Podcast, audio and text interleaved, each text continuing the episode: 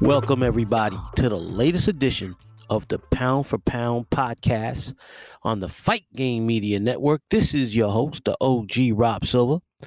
Today, we will have probably our longest program since I started doing the show solo over the last three months. I will go over Saturday night's Barclays Center in Brooklyn, New York fight card. Then I will uh, talk about the circus that has been canceled and the truth behind it being canceled, not the bullshit the media is feeding fight fans and the public all over the world. I will go into another Q&A session answering three questions from three very very uh, loyal and knowledgeable listeners. And then I will read my profile on my 29th greatest fighter of the last 45 years. My articles going up to number 12 are from 45 to 12 are currently on the Fight Game Media website, fightgamemedia.com. Well, my number 29 that I wrote about seven, eight months ago was on Terry Norris, and I'll be talking about terrible Terry Norris today on the program. Before I start with Saturday night's festivities at the Barclay Center, I want you guys to check out the Fight Game Media YouTube page where you could see uh, a few of my historical retrospectives on my 45 greatest fighters of the last 45 years on that website. Also, if you want to support uh, me and listen to bonus boxing content as well as exclusive combat sports con- uh, content on mixed martial arts and pro wrestling and the great the great uh people over at Fight Game Media Patreon podcasts do the best job at covering pro wrestling UFC. We're talking guys like the CEO of the website, Garrett Gonzalez. His right hand man, a great man in Justin Nipper. Justin Nipper and the greatest Japanese wrestling historian on the planet. The Rob Silva of Japan when it comes to, to wrestling historian. He's to wrestling historians as I am to boxing historian historians, and that is the legendary Fumi Saito, the Booker John LaRocca, the great J.D. Oliva, um, the king of TNA slash Impact his, history, as far as historians go, Mike Gilbert, uh, my buddy Parker Parker Klin, and a whole host of others. They do a great job. And as far as the Patreon page goes, is on the link in the web in, in on the description of the of this podcast. For five dollars a month, you get their coverage of UFC, MMA, Bellator, AEW, WWE, Impact, MLW, NWA, and um any much show uh wrestling card that happens, they will cover it. But you get my monthly greatest upsets in boxing history. I'm coming out soon. I have to record it. I'm off the next couple days, so I'll probably record it either today or tomorrow. My latest greatest upset in the history of boxing. And later down in the month, at the end of the month, Garrett and I will be doing a weekly Patreon podcast on the Mike Tyson Hulu docu series. I believe Trevante Rhodes is playing a young Mike Tyson. And by the way, Mike never looked that handsome or was that tall, but I digress. Now, on to the program. Saturday night, July 30th, Barclay Center. Didn't didn't attend this card. I even though I took the day off from work, I was too busy, and I was in Brooklyn. But was too busy with my baby and my nephew hanging out, eating some great Jamaican food, and then um spent the rest of the time watching the Met game. I'd rather watch the Met game than watch what I believe was not that great of a card, and it wound up being not that great of a card. By the way, I will be attending the Shakur Stevenson fight in Newark on September 23rd. So uh stay tuned for uh information about that card and I will be talking. I might even uh do a few clips live from from um, the uh, the Prudential Center where Shakur Stevenson is fighting. Anyway, Saved my money, watched the fight on Showtime, and I will be talking more about the circus later on. But uh, for those of you who do not know, and if you don't know, you've been living under the rock, especially if you're a boxing fan listening to this show, because the hardest of the hardcore boxing fans listen to this show. The Jake Paul circus has been canceled. More on that later. Showtime was supposed to show that on pay per view. Well, Showtime opens up the the broadcast with Brian Custer, who always hosts the Showtime shows. And he opens it up by saying, Oh, it's the first of two consecutive weekends here in New York City that Showtime will be covering boxing. No one gave him the memo because less than two, less than an hour to two, I believe an hour to two before he came on the air, before Showtime came on the air, that card had been, the Jake Paul card had been canceled. The Circus Act had been canceled. So Brian Custer mentioned that it would be the first of two consecutive weekends. And for the rest of the night, there was no mention of A, the pay per view, or B, the pay per view being canceled, or circumstances surrounding the cancellation. Showtime does this shit all the time. First of all, for Showtime to be associated with a circus freak, with a clown, with a fucking idiot like Jake Paul, brings their credibility down. And I love the Showtime, um, Showtime boxing. They show the best fights. They have two of the best announcers on the planet, three of the best announcers on the planet, and Steve Farhood, Raul Marquez, and Al Bernstein. Mauro Ranallo with his mama Mia can get the fuck out my face and Abner Mares with his sunglasses and his incoherent rants can shut the fuck up. Brian Campbell is a great up and coming boxing announcer. So four out of six. If you do the math, if you reduce, if you deduce it, two out of three ain't bad. The other two clowns. I'm tired of Mauro Ranallo, please. And he doesn't know the difference between a hook and a cross either. Shut the fuck up. Anyway, so let's get into the into the meat of the matter, the fights from Saturday night. First off, we start off with Gary Antoine Russell, one of the best young fighters on the planet, coming off his biggest win over Victor Postol, former uh, junior welterweight champion. Gary Antoine Russell, very talented, has the ability to become the next great 140 pound champion. But he, his father recently passed a few months ago, and I believe it affected his performance because he did not look sharp. He got stunned twice in the first round by his opponent, Rances Barthelemy, Cuban fighter who has underachieved his entire career. He's lucky to only have one loss and one draw going into this fight because he's developed into a into a runner. But in this fight, he didn't run. He came at uh, Gary, and he took it to Gary, stunned him in the first round, stunned him later on in the fight. And after the first five rounds, I had Russell winning only by one round, three rounds to two. Barthelemy was giving Russell and gave Russell the toughest fight of his career.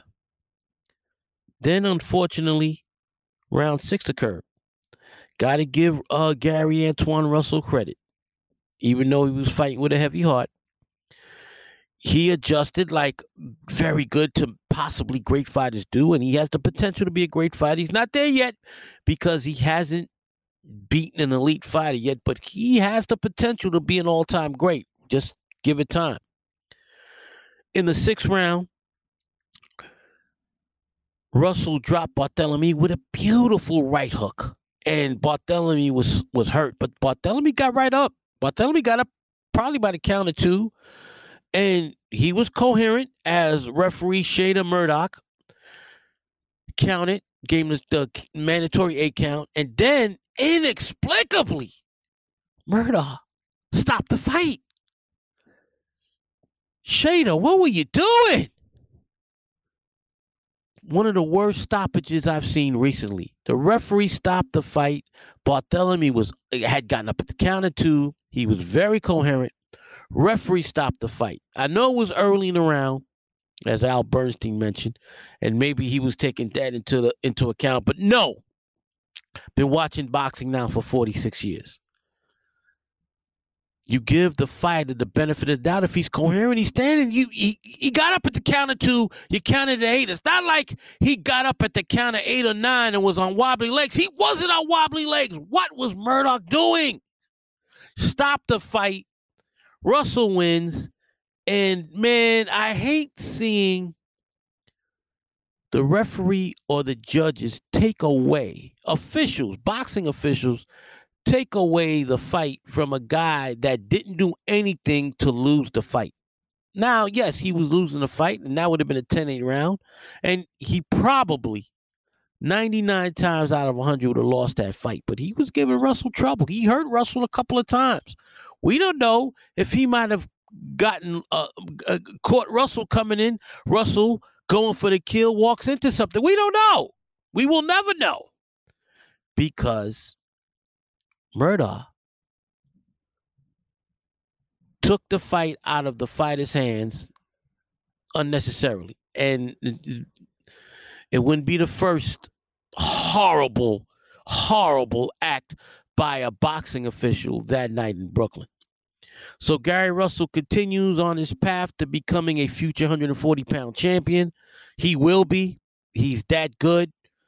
Um, uh, the fight I really want to see, and I know Regis Prograis is now going to fight for one of the vacant titles, for one of the vacant um, titles that Josh Taylor gave up. I believe he's uh, Regis Prograis will now be fighting for the WBC title, and I believe Prograis will win that WBC title. I would love to see Prograis fight Gary Antoine Russell sometime next year. That would be a hell of a fight because, in my opinion, those are the two most talented fighters at 140 pounds. Now, you had the second fight. This looked like a barroom brawl between two drunks at four o'clock in the morning in an Irish pub in uh, Midtown Manhattan. Right? You had Adam Kornacki, Koznaki, however you say his name, no matter how you say Adam Koznaki's name, Kos, Konaski, however you say Adam Konaki's name, he's a human punching bag. So was the guy who beat him, Ali Demirezen. These guys went toe to toe for 10 rounds. Yes, they both have decent offensive skills. They both have nice left jab, right cross combos. I'll give them that. Both men, both men defensively, putrid is not the word. They block punches with their chins, with their face, with their skulls. And neither man has great punching power. So for 10 rounds, they beat each other, right, senselessly. Dem- Demirezen winning a very comfortable uh, decision. I had him winning the fight. But man, uh, these guys, they're not even gatekeepers. I mean, a, the best of the best heavyweights will will splatter them across the camp. They put Demirezen in the ring with with Deontay Wilder. It could be the first time you see a death in a heavyweight fight in a in in a heavyweight fight involving a former world heavyweight champion on national television because he has no business fighting. Uh, Demirezen has no business fighting the Wilders, the Furies, the Joe Joyces, uh, the Alexander Usyks, the Jared Andersons of the world. No, he could fight the Gerald Washingtons, the Kon- the Konakis, the Kos- Kosnakis, the Konaskis, however you say his fucking name. He could fight those guys, just like Konaki could fight those type of fighters. Don't put him in with the elite uh, heavyweights or even a Luis Ortiz because they'll get starched. Starched. All right. Now on. Now on uh, to the main event of the evening. Danny Garcia coming off a 19 month layoff. against Jose Benavidez. Now I know Benavidez is the taller fighter, but Garcia was the bigger fighter naturally. Jose Benavidez's best days were at 135 pounds as a lightweight. Moved up to 140, got his ass handed to him by Terrence Crawford. Now he's at 154. Why? Why? He couldn't knock guys out at 135. He's going to try and. I predicted on another show that Garcia would win easily. And once again, my undefeated streak continues for 2022. I was right again. This was an easy win by Garcia, and Garcia looked sharp. He threw a nice jab. He was banging that body all night long. I had him winning 11 out of 12 rounds easily. Benavidez would show some spurts of activity, like he would for 30 seconds land five, six combinations in a row, and then don't then wouldn't, wouldn't throw a punch for two minutes. Wouldn't throw another punch for two minutes. He was horribly inactive throughout the fight. That's why Garcia won 11 out of the 12 rounds on my scorecard. Judge Waleska Roldan scored the fight 114 114. Where in the fucking world did he find six rounds? Where? How? How did Roldan find six rounds for Benavidez to win? I don't think if you took the entire audience at the Barclays Center that night and tabulated all the rounds that you might have found six rounds total amongst the 15,000 people that uh, that uh, that uh showed up that night at the Barclays Center. What was he looking at? This was an easy easy win by Danny Garcia and he gave Benavidez 6 rounds? What the fuck? Unreal. Unreal. Ladies and gentlemen, it's stuff like this that gives boxing a black eye. This man has no business judging another big fight. They need to suspend him from all major national television fights, all major title fights. But of course, that won't happen because we have four criminal cartels fronting as boxing sanctioning bodies. They do what the hell they want when they want. They will continue to give this guy high profile fights and he will continue to butcher the scorecards. Period. End of story. Speaking of criminal cartels, this is a perfect segue, ladies and gentlemen, to the Circus Act that was canceled. The day before the Circus Act appear, uh, occurred, uh, was canceled rather. Friday, this past Friday, Mauricio Sulaiman, the crime lord of the World Boxing Council, the drug lord, the crime lord, whatever you want to call him, he's a criminal. His father, Jose, was a criminal. Um, I remember back in 1978,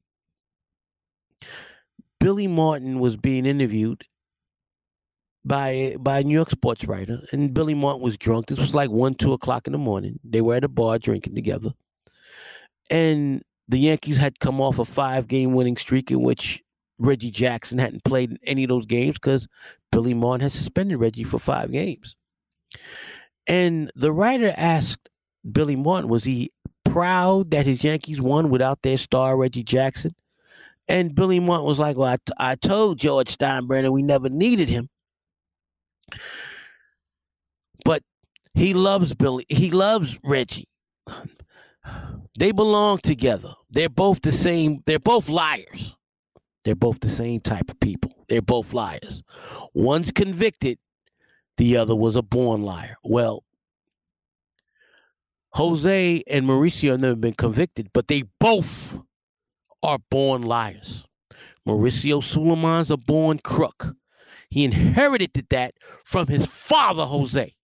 Now, what did he do Friday that has me upset?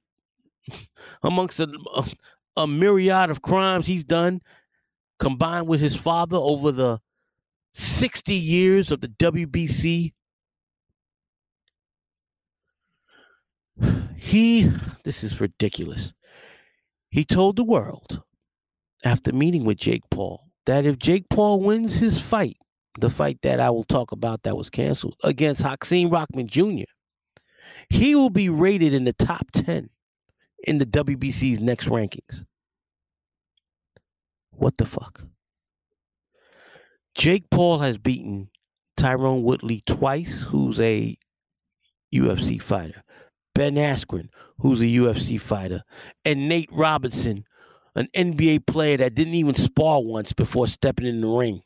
In what was supposed to be a celebrity exhibition fight, all of a sudden they turned it into a real pro fight. Jake Paul has an actual record on BoxRec, even though he's never beaten a legitimate boxer. The media, the boxing media, the national press has built this guy into a legit boxer. They write about this guy like he moves the needle.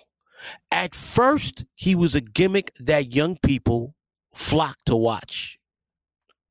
No longer. His last pay per view, the rematch against Tyron Woodley, did 65,000 pay per view buys. Okay. His now canceled pay per view that was supposed to happen in Madison Square Garden next Saturday night, the mecca of boxing, would have done worse.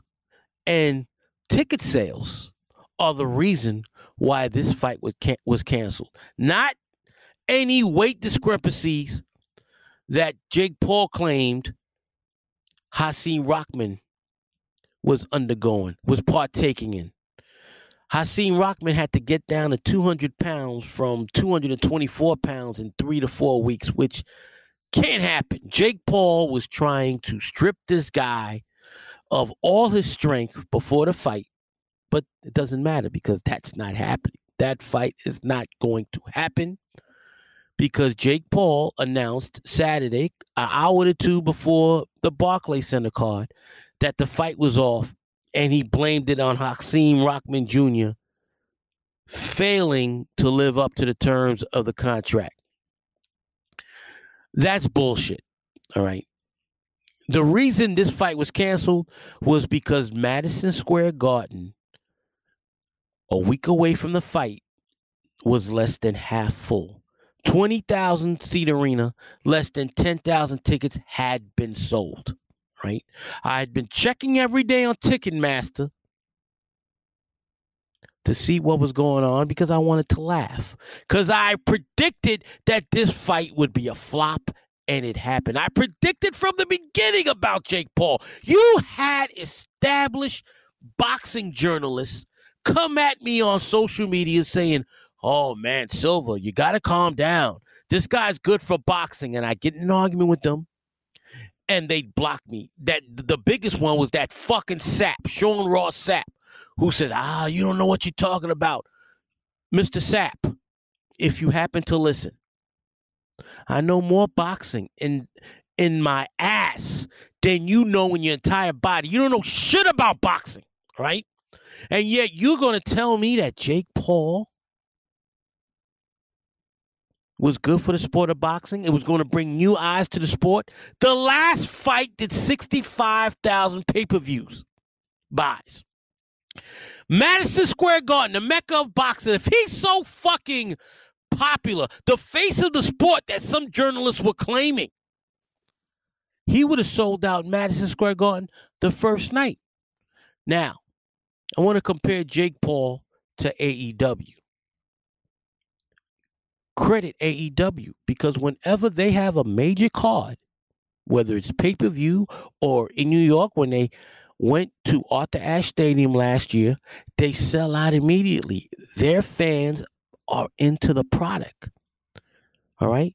You can say whatever you want about the product, and I hate the fucking product, but that has nothing to do with the fact that they sell tickets. They came to New York and they sold out Arthur Ashe Stadium.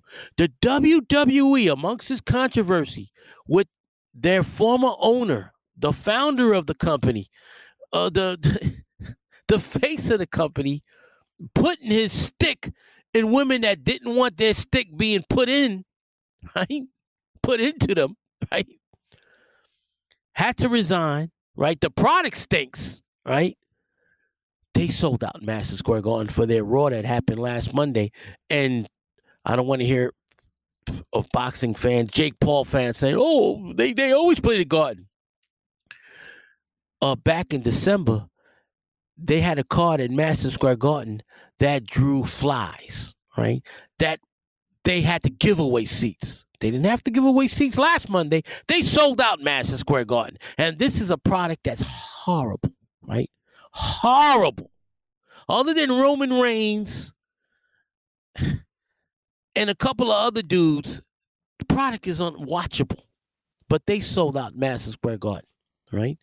Jake Paul couldn't sell half the tickets. And that was with one of the hottest female boxers of all time, Amanda Serrano, on the card, coming off one of the greatest, if not the greatest, female fight of all time, her fight against Katie Taylor, which sold out Madison Square Garden right away. Now he's got a hot act on the undercard. People weren't buying it. A, we're in a recession. B, people now see what Jake Paul is. He's a fucking circus act. What I said from the beginning, I was proven right. He's going to continue to flop. But, ladies and gentlemen, do you know how much it costs to rent Madison Square Garden? $500,000, half a million dollars. In order to profit at Madison Square Garden, 10,000 seats are not going to make a profit, especially after you have to pay Amanda Serrano, Fake Paul, Hakeem Rockman Jr., and the rest of the undercard. And the pay per view buys weren't going to cover the cost. It would have been a monumental loss for all parties involved. So, what probably happened is that Stephen Espinoza and Showtime told Jake, look, we're going to have to cancel this card because we are going to bleed money. And Jake went and put the blame on Hakeem, Rock, Hakeem Rockman Jr. because he had a built in excuse. I hope Jake Paul never fights again. He will, and he will continue fighting a who's who of Uber drivers, uh, circus animals, UFC freaks, MMA castoffs. Maybe he'll fight a 55 year old former boxer in his next fight.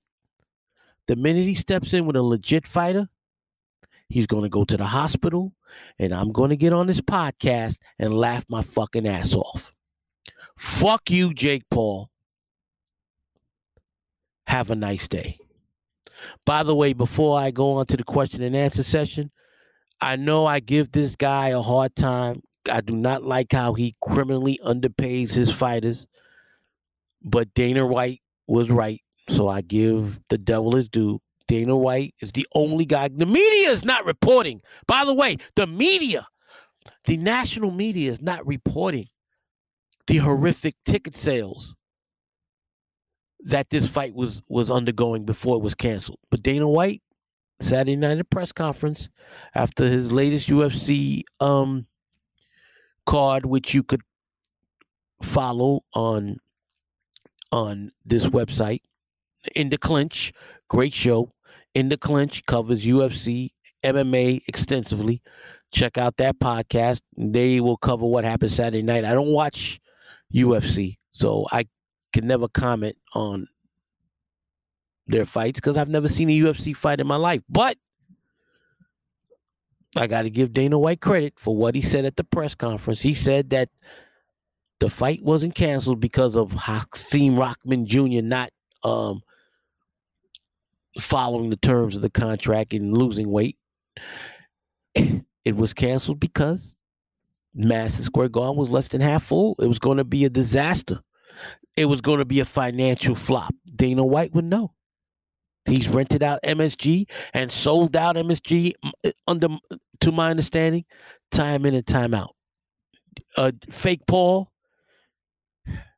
your 15 minutes is up. Get the fuck out of here. Now on to the question and answer segment of the podcast. Jake Paul, what a fucking clown. And the dudes had the nerve to tell me, oh, oh, oh he, he's the oh, he's gonna bring boxing to the youth. He's gonna get more get get the fuck out of here. All right. Now, on to the question and answer sec- session of the program. First off, uh, to my man Big Malcolm on Twitter. What's up, Big Malcolm? Great boxing mind. The man knows his sport. I love talking to Malcolm. I love all three guys that I'll be answering questions for today. I love talking to boxing because they follow the sport. They're not, they don't have ridiculous takes. They're very knowledgeable. All right. He uh Malcolm asked, give me your top five trainers. So he wants to know who I believe are my top five greatest trainers of all time. You can rank these guys anywhere from one to five, but personally, these are my five off the top of my head. Malcolm, I uh, I was thinking about this, but I didn't write anything down, so I'm going to talk through it. Um, Nacho Beristain is my, is in my top five. He's the greatest Mexican trainer of all time. It's not even close. The man has trained so many legendary fighters. Okay. Beginning with Vicente Saldivar back in the 1960s. Right. Then he trained Daniel Zaragoza, one of the most underrated Mexican fighters of all time, multi world champion in the International Boxing Hall of Fame, as is Saldivar Okay. the the Marquez brothers, the greatest Mexican brother duo of all time, maybe the greatest boxing brother duo of all time in Rafael Marquez and of course Juan Manuel Marquez, one of the greatest counter counterpunchers of all time, one of the greatest Mexican fighters of all time, the man who almost killed Manny Pacquiao with a single right cross counter. And he continues this day as he has a new world champion in Rey Vargas. Nacho Beristain is that dude. Great trainer. Great trainer. He doesn't train the Mexican style of brawling. He trains fighters to counterpunch, to box, to look for weaknesses in their opponents. Nacho Beristain is in my top five. Georgie Benton, the greatest, greatest trainer of defense in the history of boxing the brains behind Lou Duva. Georgie Benton trained Leon Spinks in his fight against Muhammad Ali when Spinks shocked the world. Georgie Benton was the mastermind behind Pernell Whitaker and Meldrick Taylor. Georgie Benton my, is in my top five greatest trainers of all time. You've got Angelo Dundee. Angie, Angie, can I talk to you for a second? Angie, come over here. Angie, what's going on with Ali? Angelo Dundee lived into his 90s and trained so many great fighters. So many great fighters to great victories. The two biggest being Muhammad Ali and Sugar Ray Leonard.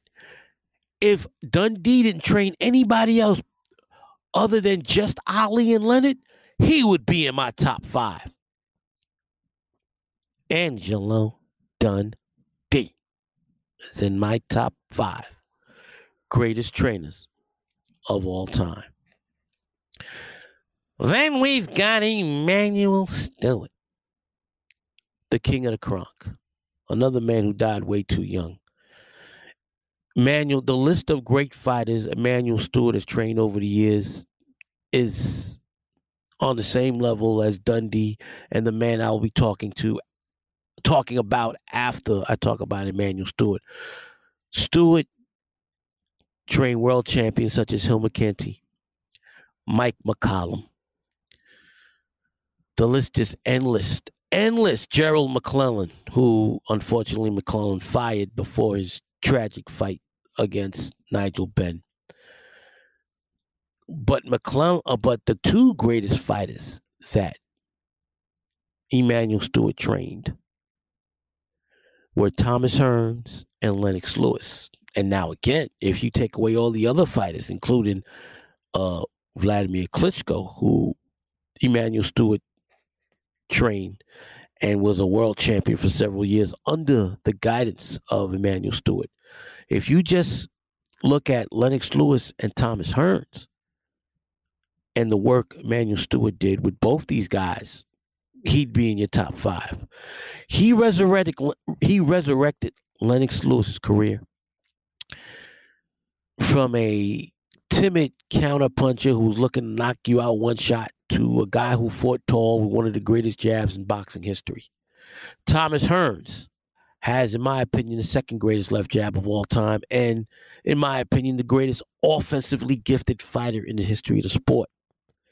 That was all Emanuel Steward's doing. Emanuel Steward was a father figure to Thomas Hearns when Thomas Hearns, as a 12 year old, came from Memphis, Tennessee. His family moved from Memphis to Detroit. Emanuel Steward took him under his wing and made him, helped make him into a man and helped make him into one of the greatest fighters ever, not only to ever come out of Memphis, Tennessee, or to be uh, uh, taught how to fight in Detroit, Michigan, but one of the greatest fighters that ever lived. And Lennox Lewis, one of the greatest heavyweights of all time. He's anywhere from one to five on many people's list as greatest heavyweights of all time. Emanuel Steward molded that man into being a great, great fighter. He only lost one time under Steward's uh, care, and he and he, that was to Rahman Sr. But he came back a few months later and almost killed Rahman with a beautiful left hook right cross combination that bounced Rahman's head off the off the canvas like a basketball. And in my opinion, the greatest trainer that ever lived, Eddie Futch. Eddie Futch was a master. Eddie Futch's fighters never quit. Eddie Futch trained some of the greatest fighters of all time. And he saved Joe Frazier's life. Eddie Futch trained a who's who of great fighters. Joe Frazier, Ken Norton, Michael Spinks, Larry Holmes, Alexis Arguello, Mike McCallum. When McCallum had a falling out with Emanuel Steward, he had his greatest greatest success under the tutelage of Eddie Futch. Mike McCallum in the ring looked like he was coming out of Eddie Futch's brain. He fought the way Eddie Futch trained, a master scientist inside the ring. And Eddie Futch got the best out of Riddick Bowe. Riddick Bowe was one of the most naturally gifted heavyweights that ever lived, but his work ethic was lacking. Riddick Bowe under Eddie Futch, when he was focused, was damn near unbeatable. His first fight against Evander Holyfield, uh, his fights against Jorge Gonzalez, and his fights and his fight against the third fight against uh, Lennox Lewis. But uh, Eddie Futch, once he saw that Riddick Bowe had, oh, let me backtrack. Riddick Bowe never fought Lennox Lewis. Uh, did I say Lennox Lewis? My bad. Riddick Bowe's third fight against Evander Holyfield. No. Eddie Futch wasn't training Riddick Bowe when Riddick Bowe lost to Lennox Lewis in the amateurs for the Olympic gold medal in 1988. So I misstated there. Anyway, back to Eddie Futch. Eddie Futch got the best out of Riddick Bowe when Riddick Bowe's work ethic was lacking. Whenever he got Riddick Bowe to fight at 100%, Riddick Bowe was damn near unbeatable. But in his last two fights against Golota, he didn't even want to get out of bed to train. Eddie Futch saw this, and Eddie Futch stopped training uh, Riddick Bowe. Riddick Bowe retired and came back years later for a few uh, horrible, horrible comeback fights, which Riddick Bowe had no business participating in. Anyway, Eddie Futch, my greatest trainer of all time. So that's my top five. Uh, uh, uh Big Malcolm. Um, all five Hall of Famers, all five illustrious. You you have others that you could consider. Gil Clancy was a great trainer. Uh, Freddie Roach. I don't have Freddie Roach in my top five because he was a student. A, he was a student of Eddie Futch. Eddie Futch was the master. Eddie Futch is better than him. And B, Natural uh, Nacho Beristain keeps kicking his ass. So you can't have a spot over Nacho if you can't beat if your fighters can't beat Nacho's fighters. End of story. All right. On to my next question. And my next question is from make sure I get this right. All right, divided we fall on Twitter. What's up, brother? And he writes, rank these one to five in their prime: Duran, Leonard, Benitez, Hearns, and Hagler. Divided we fall are mentioning the four kings and the unofficial fifth king in Wilfred Benitez in their prime. So I'm going to talk about how all rank in their prime. Number five would be Benitez. I've always said that Wilfred Benitez was the most talented Puerto Rican fighter that ever lived. Naturally gifted, world champion at 17, beating the greatest Colombian fighter of all time, and Antonio Cervantes, outboxing him. Then beating the great Carlos Palomino when he was only 20 years old. Benitez was 20 when he beat Carlos Palomino in 1979 to win the WBC and ring welterweight championship. But then bad habits and fighting way too young, he was washed up by the age of 23, 24. Um, his career should have been a whole lot better than it was. But in his prime, which was from 1976 to 1982, before he lost a step and was never the same, Benitez was great. But he's number five because during this prime, he lost to both Sugar Ray Leonard and Thomas Hearns. And I can't put him above those guys if he lost to those guys while in his prime of these top five in their prime, number four would be man, I hate to say this because he's my favorite fighter of these five, but Thomas Hearns in his prime is number four. And I hate to say that, but I gotta give the devil his due. He's number four. Hearns' prime was 1980 from when he knocked out Pipino Cuevas to 1987 because in 1988 he got knocked out by Iran Barkley. You could hear about that on the Patreon podcast I did on the greatest upsets in boxing history, five dollars a month. Back to uh, Thomas Hearns. From 1980 to 1988, in his prime, he yes he knocked out Roberto Duran, but Duran was past his prime. He was giving Sugar Ray Leonard a boxing lesson before he got hurt and stopped in the 14th round, and he got knocked out by Marvin Hagler in the third round. I can't put Hearns above Hagler and Leonard when he lost to both of them during his prime. So number four is in his prime, during their primes, Thomas Hitman Hearns. Number three,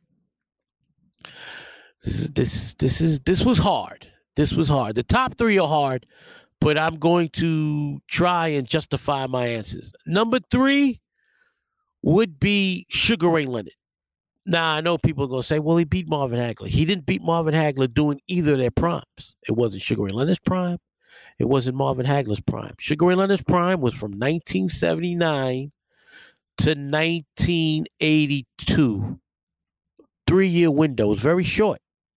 Yes, he beat Benitez and he beat Hearns and he beat Duran during his prime. But it was too short of a window, in my opinion.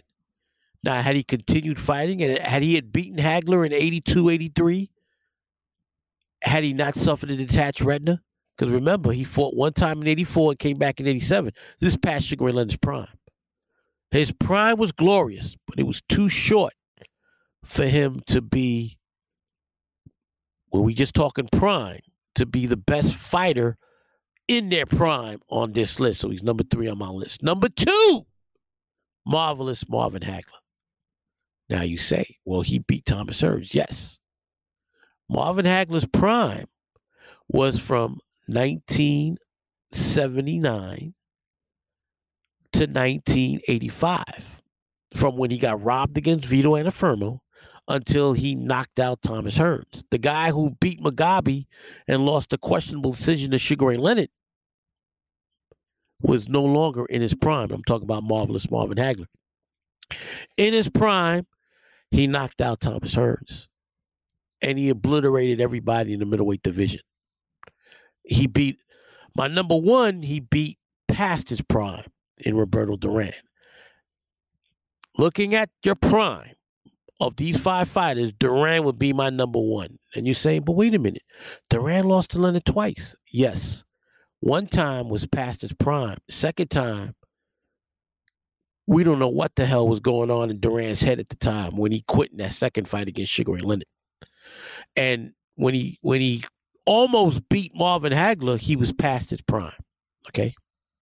And when he got knocked out by Thomas Hearns, A, he was past his prime, and B, that's that would have never been a win for Duran. Duran is, was too small to even give Thomas Hearns a quality fight. That was a huge mismatch. Would always be a huge mismatch.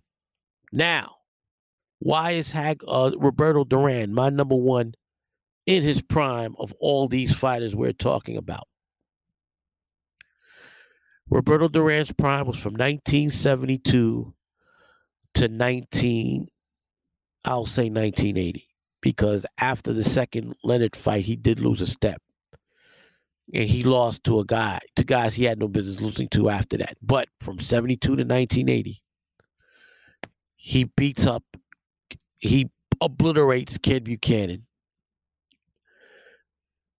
He shockingly loses in a non title fight to Esteban de Jesus, but he twice knocks out de Jesus in rematches.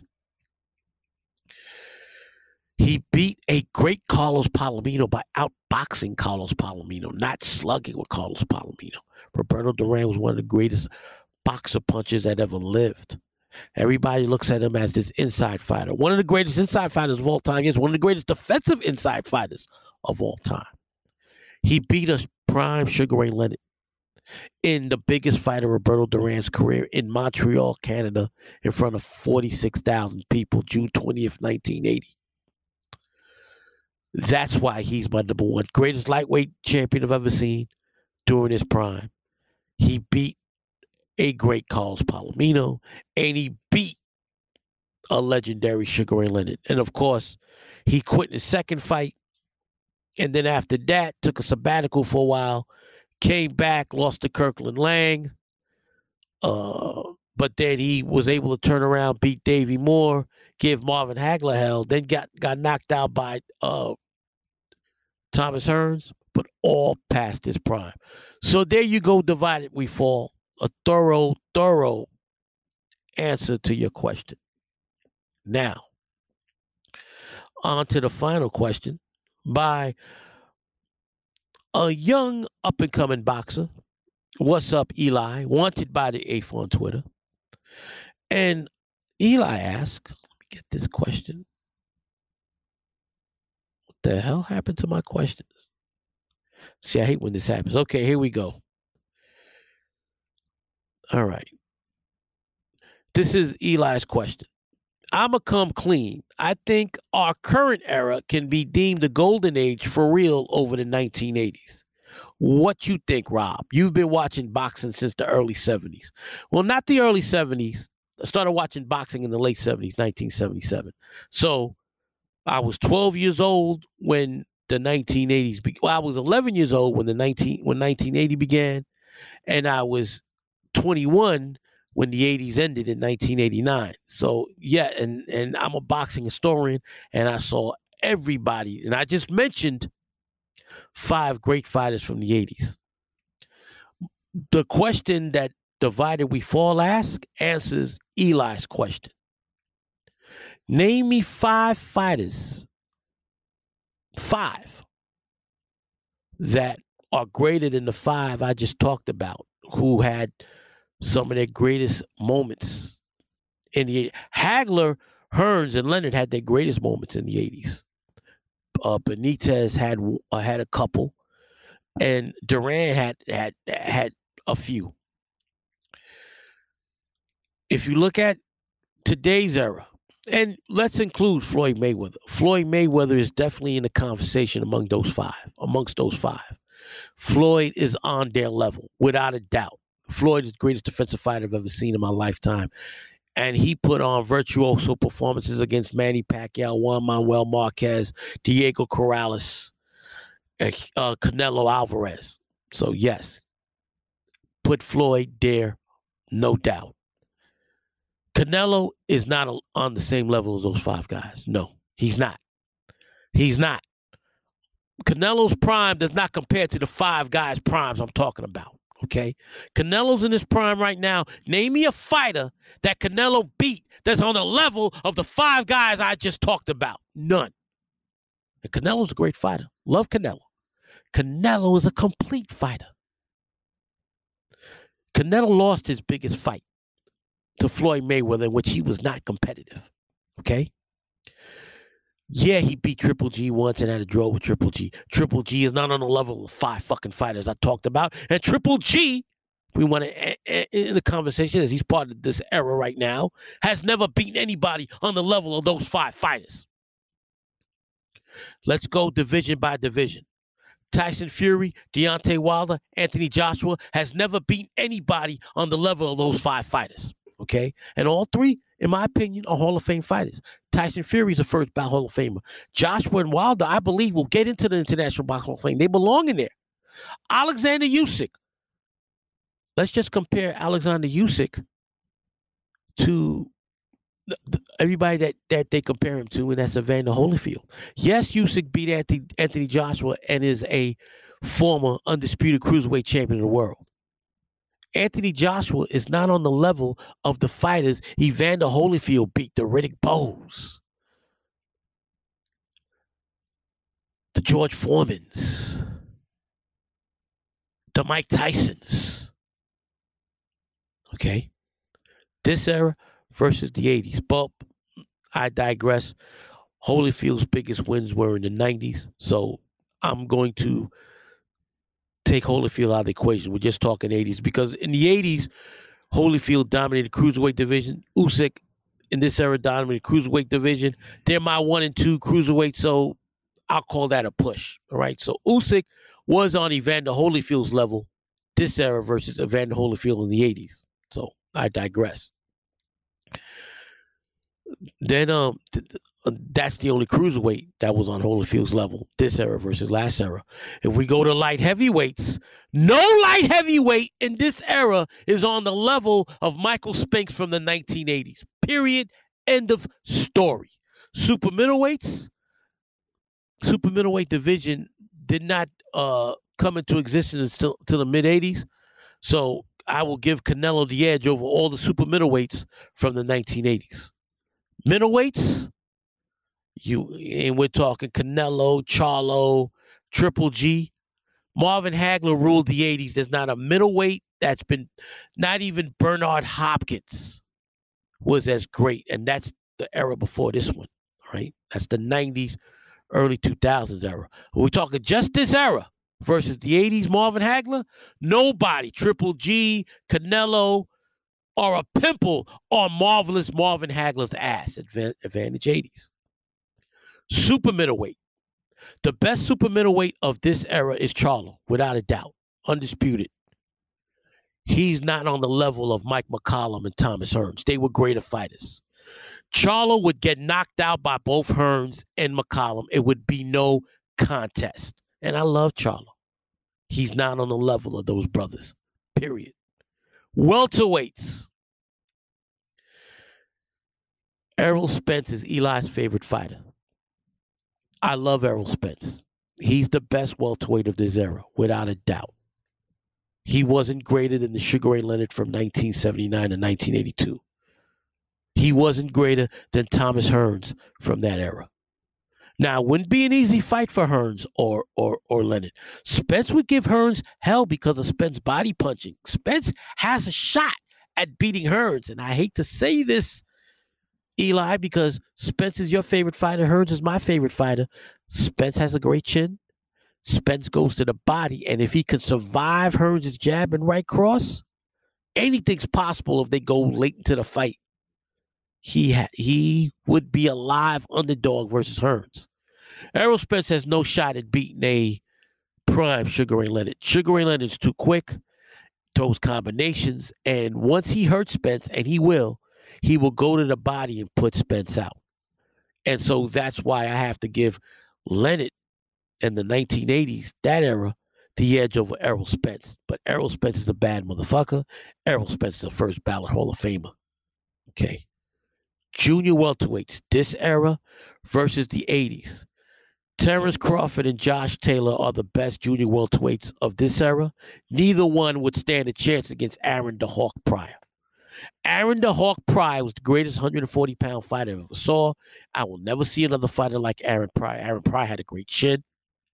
He could box when he wanted to, underrated defensively. He threw punches and bunches and he hit.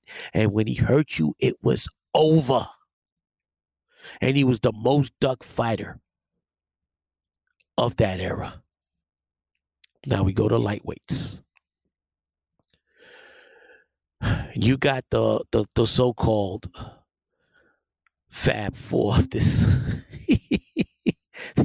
the four kings that don't fight each other: Gervonta, uh, Garcia, Teo, Lomachenko, right? Devin Haney. None of those guys are on Pernell Sweet Pea Whitaker's level the greatest lightweight of the 1980s. All right. They all, he beat all of them convincingly. Junior lightweights. The best junior lightweight today in this era, Shakur Stevenson, would beat any of the junior lightweights from the 1980s. I'm going to discount Alex Arguello because because uh, his title reign ended in 1980. But the Rocky Lockridges and the Tony Lopez's, and the Julio Cesar Chavez's, and the Azumah Nelsons of the 1980s, in my opinion, would lose to Shakur Stevenson. Shakur Stevenson is going to go down as one of the three greatest defensive fighters of all time. He's going to be right up there with Pernell and Floyd. Shakur has all the skill set. People might think I'm smoking. I'm going to go see Shakur. Be the first fight I attend in six years. Shakur's that dude. Shakur would have beaten all those guys. Chavez has problems with with a Shakur Stevenson type fighter. He would make Chavez miss all night long. Shakur Stevenson has the edge. We go to featherweights.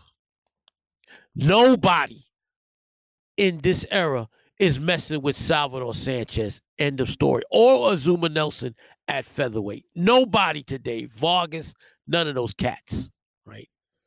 Gary Russell, none of them. None of them. Now we go to 122 pounds. Cool boy, Stephen Fulton. I love Stephen Fulton. He would give Wilfredo Gomez problems, but if he tried and slugged with Wilfredo Gomez, Gomez would knock him out. Fulton has a bad habit of doing that. So I give the edge to Gomez. But Fulton could also be alive on the dog. Bantamweights. this is the, the edge goes to your era, this era.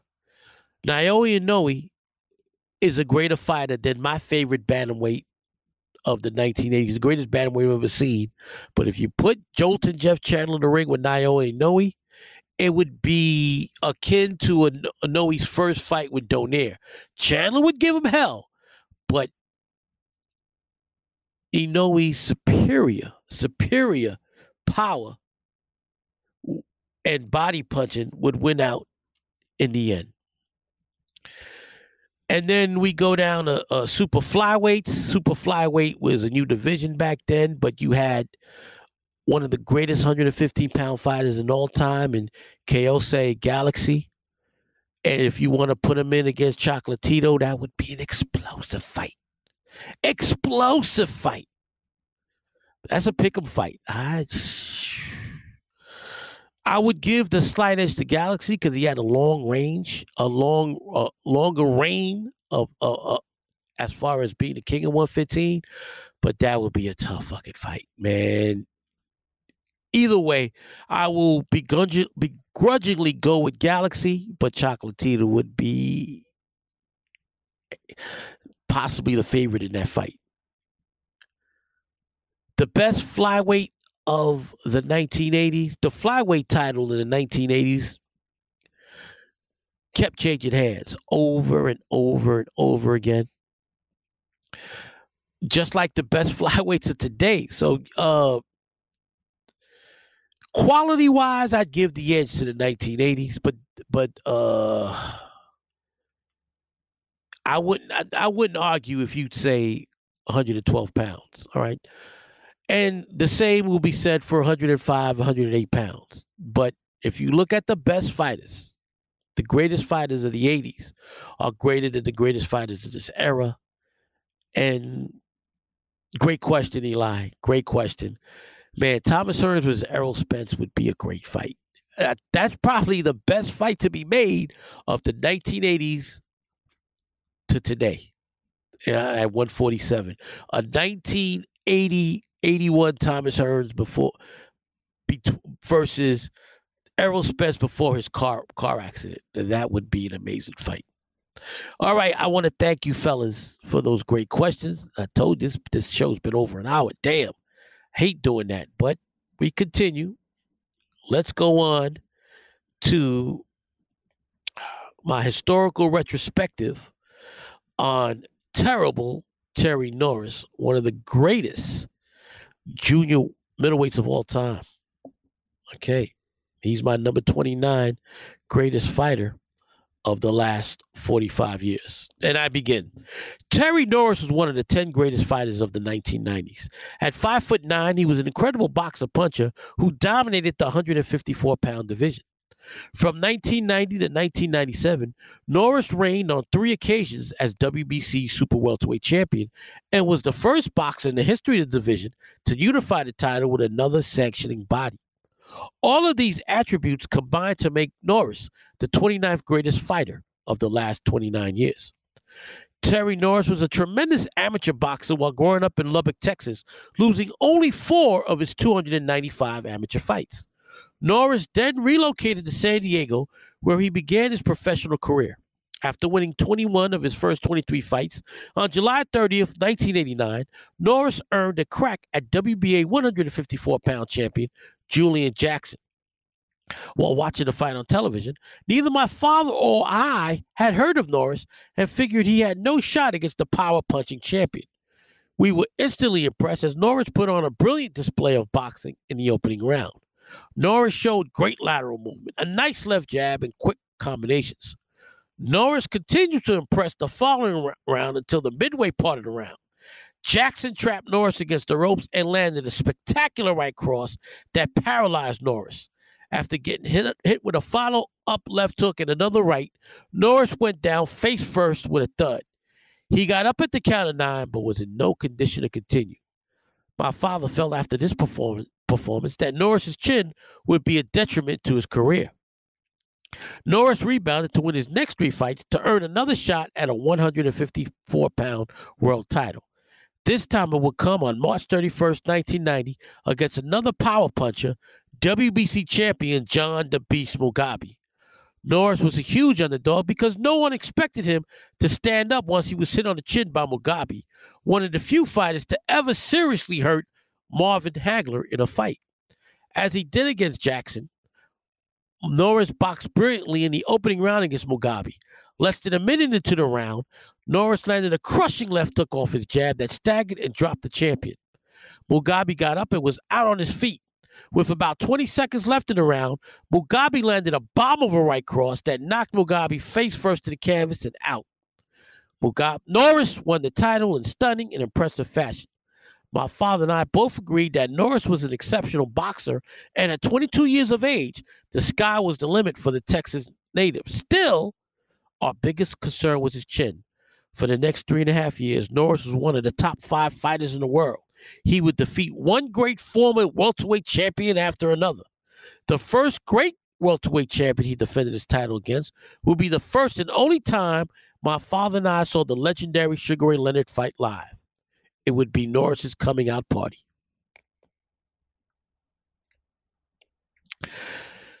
On February 9th, 1991, I took my father on his 43rd birthday to see Norris defend his title at Madison Square Garden against Leonard.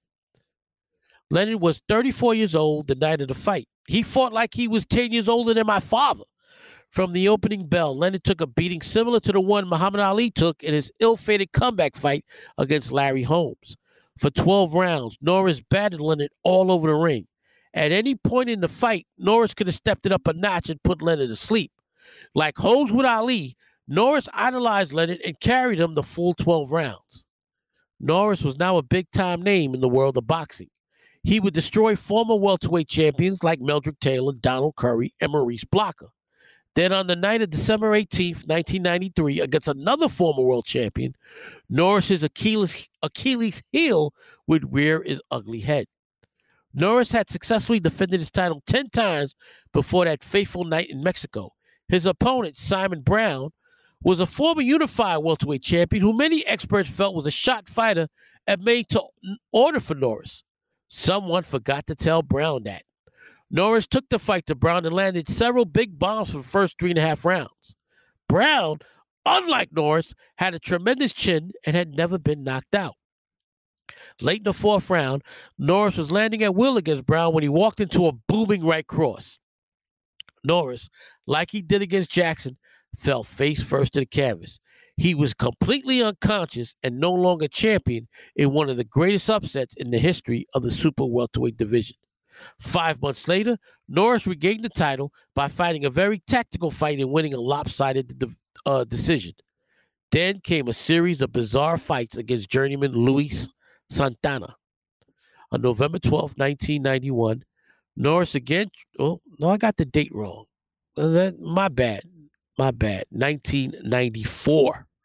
November 12, 1994, Norris once again traveled to Mexico to, to defend his title against the light hitting Santana. Norris was having his way against his overmatched opponent when referee Mitch Halpern called for him to break while against the ropes. Norris seemingly tapped Santana with, left, with a left hook to the back of his head. Santana then proceeded to act as though he had been struck by lightning. Santana fainted as though he was dying and was carried out on a stretcher. Norris was disqualified for landing what appeared to be a harmless rabbit punch. He didn't put any power behind that punch and lost his title in the most bogus way possible. Now, quick side note before continuing with the article. This was the WBC allowing this decision to be upheld. In the history of boxing, it has always been impossible to win the fight by disqualification. You're supposed to be given time to recuperate, and if you can't recuperate, you lose, especially from a meaningless tap to the back of the head. anyway, I continue. Five months later, in the subsequent rematch, Norris was disqualified again after landing a right hand bomb several seconds after round three had ended. Once again, Santana Wild won while being carted out on a stretcher. Finally, on August 19th, 1995, Norris destroyed Santana in two rounds to win the WBC 154 pound title for a third time. His next major fight would be as personal as any prize fight I've ever seen.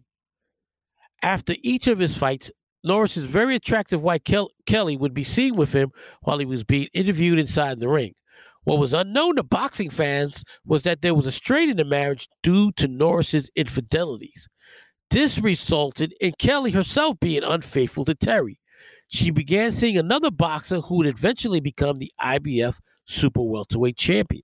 On December 16, 1995, Norris would face that fight in a 150 would face that fighter in a 154 pound title unification fight. It wasn't the first fight between two reigning super welterweight champions, but it was the first time that both governing bodies would sanction such a fight. Norris would face 27 year old fellow resident of San Diego, the IBF champion Paul Vaden.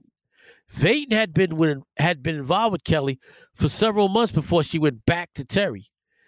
Give the devil its due. Don King didn't use the love triangle as a way to promote the fight. Norris administered a one sided beating to Vaden, hitting him at will for the entire 12 rounds. Every time he had Vaden in trouble, Norris would back off. Back off. Hindsight is 2020, but it's easily explainable that he wanted to punish Vaden for engaging in an affair with Kelly. It would be the last great performance of Norris's esteemed career. Norris would defend his title four times before finally losing the super welterweight title for the final time. On December 6, 1997, he was battered and beaten by Keith Mullings, a solid but not great fighter in nine rounds. After two more losses, Norris would finally retire in 1999 at the age of 31 with a career record of 47 and 9 with 31 knockouts. Terry Norris was an incredible boxer who achieved greatness in the sport of boxing despite the lack of a good chin. Through three 154 pound title reigns, he successfully defended that title 16 times. He was elected into the International Box Hall of Fame on his first ballot. All of this accumulated, all of this accumulated in Terry Norris becoming the 29th greatest fighter of all time. Ladies and gentlemen, thank you for being patient during this very extensive episode. Didn't expect it to be this long, but once again, I appreciate the feedback. I appreciate all the listeners coming in week in and week out to listen to my pound for pound podcast. Until next week, be blessed and be a blessing.